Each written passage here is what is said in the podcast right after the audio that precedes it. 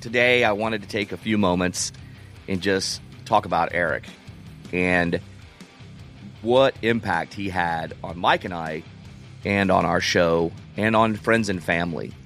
Uh, we just want to take a moment to remember and celebrate his life, um, you know, and the joy that he brought to the show and to so many people. Uh, you know, Eric was a unique individual, needless to say. Uh, you know, we used to talk every day and, you know, just about every day. And we have, you know, our normal statements we'd say to each other in the mornings. But one thing I didn't realize is that he was an, like, car guy. I didn't realize that until a little bit later on as we're doing shows.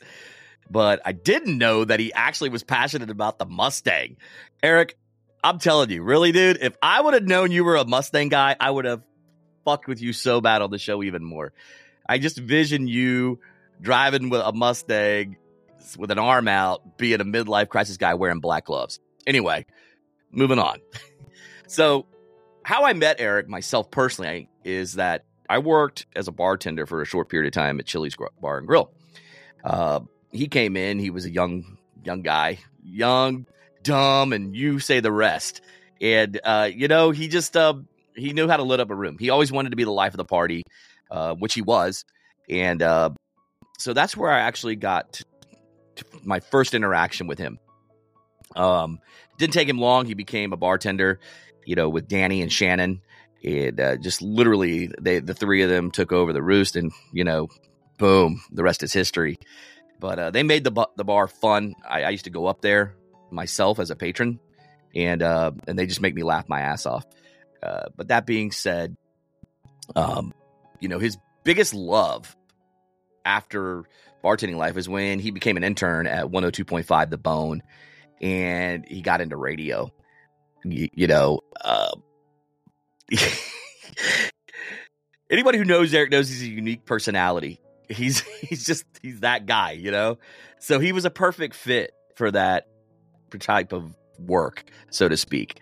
Uh, then he came on the podcast. You know, he had some medical issues, so he had to leave the radio. But then he came on the podcast. We started this podcast with him, and he just brought a unique blend of entertainment and camaraderie. You know, we always used to make fun of him and call him the punching bag because he was the punching bag of the show. Somebody's got to, so it's probably going to be me now because you know Mike's got his uh, crosshairs bullseyed on me. But uh, you know, but he sat there, you know, even when he wasn't feeling well, and that's the thing I'm going to remember about him. In any time that I feel like I'm getting a certain way, like I'm getting down or you know I'm not feeling good he would always do his best to get on the show. And no matter how he felt. And so only the times that he missed the show was when he was really, truly sick. Uh, so I'm going to remember that is that he just had that certain strength and quality that said, man, he would he would tell me, man, I don't feel good, but you got to do the show today. There's days I didn't want to do it, honestly. I know Mike didn't want to do it, but he would tell us, man, just do it, man, do it you know, I can get to listen to it when I'm feel, you know, feeling better, laying up in bed. And he would, he would religiously listen to our show and critique us, and then tell his friends to give us um, uh, to critique the show. And uh, you know, he was just that guy. But beyond his professional life, and you know, there's radio life and the podcast. The one thing that actually really resonates with me is how unselfish um, Eric really was as a person he genuinely cared about others. And I mean that wholeheartedly. He was willing to lend a helping hand. Unfortunately, he couldn't towards the end there because he wasn't feeling well. Uh, but he would always like be positive. He was always generous, you know.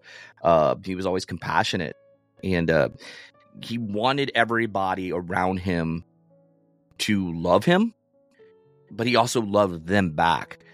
Uh, so you know, as Mike and I say goodbye to Eric, you know, uh, you know, I just want to say that I, I'm not speaking for Mike. I'm speaking for me personally right now, but I know Mike probably falls in line with what I'm about to say. Is that he will be sorely missed on the show. Um, we love him, and you know, rest in peace, brother. Your spirit will live on, in our hearts. I know that for a fact. And your laughter will echo through the airways of our show. And, um, until we see each other again, we will catch you on the flip side, Eric. Love you, man.